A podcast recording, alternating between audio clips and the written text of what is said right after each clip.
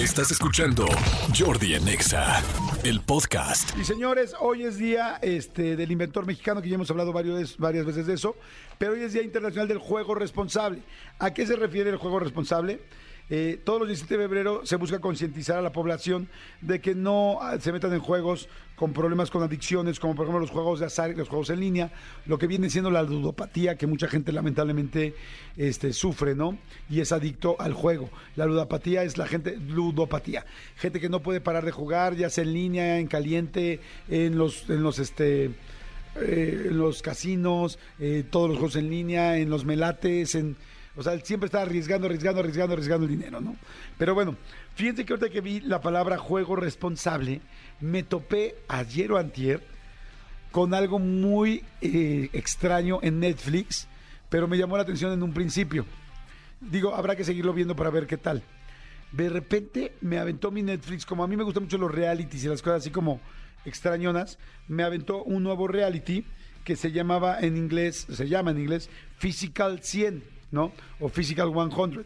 En español creo que se llama Habilidad Física 100. Bueno, está bien interesante porque yo dije, ¿de qué se trata esto?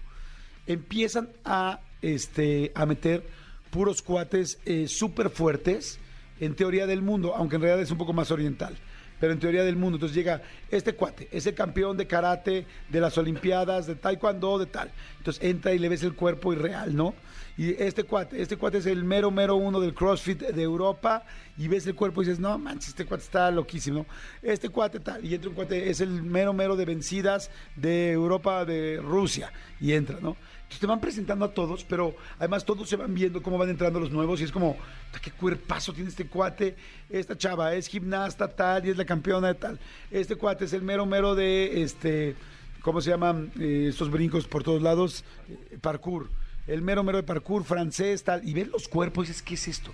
Y juntan a 100 de esos.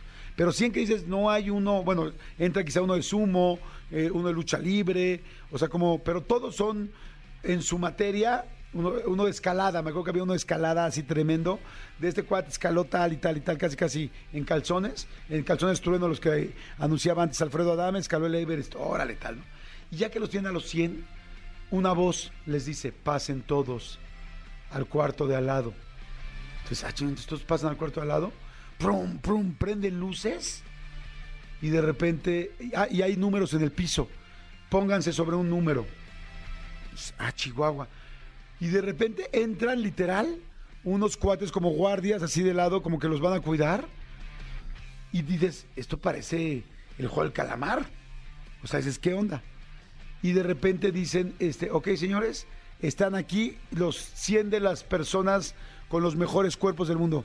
Queremos llegar a saber quién tiene el mejor cuerpo, o sea, quién, quién es el ser humano así, quién es el ser, el ser humano número uno de todos estos 100, quién es el cuerpo más trabajado, el, no sé, la mejor condición física, la persona que tiene más trabajada su mente que su cuerpo y entonces todo el mundo se queda así, pónganse sobre un número, ese es un número, este, y dicen, ok, los números pares sálganse, los números dones quédense, y todo así como en mucha secrecía, y de repente, ¡pum!, se abre el techo, ah, no, perdón, en el techo hay una estructura gigante que nadie había notado, y empieza a bajar la estructura. Baja la estructura y todo así, ¿qué onda? Y todos viéndose.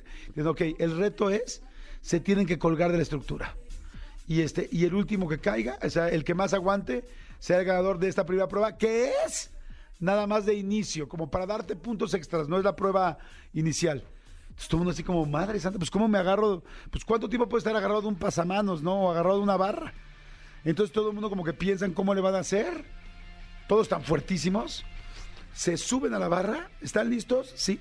La barra empieza a subir, se quedan todos colgados en la barra y cuando están colgados en la barra dices, oye, pues se van a dar un megatrancazo. El piso abre. Y está, y hay agua y humo. Pero ellos al principio no ven que es agua, nada más ven que es humo y no saben en qué se van a caer. Y entonces vas viendo cómo se van cayendo poco a poco y cómo van aguantando y todo. Esa fue la primera prueba, hasta ahí llegué. Me pareció literal, o sea, es, es prácticamente un juego, por eso dije hoy, lo de juego responsable o juego controlado. Es un juego controlado. O sea, dijeron, el juego del calamar fue un trancazo, funcionó, hagamos algo real o sea, sin lastimar a la gente y sin maltratar a la gente, y mucho menos matar, la verdad. Pero que sí, y, y me, le metieron todo ese rollo ese que decía, no sé si esté muy bueno o no. Creo que la segunda prueba no, no la vi tan, tan buena, pero la verdad ya me distraje. Pero me pareció interesante y se los quería contar, por si quieren. Este, no sé si vaya a venir Hugo o no, pero yo siento que las cuento bien padres. O sea, siento que cuento muy padres las, este, pues bueno, el- el- las reseñas de, de los programas. No sé, no sé. ¿Será porque tengo más tiempo? No lo sé. No lo sé. Pero bueno, Escúchanos en vivo de lunes a viernes a las 10 de la mañana en Exa FM 104.9. ¡Moronga sí!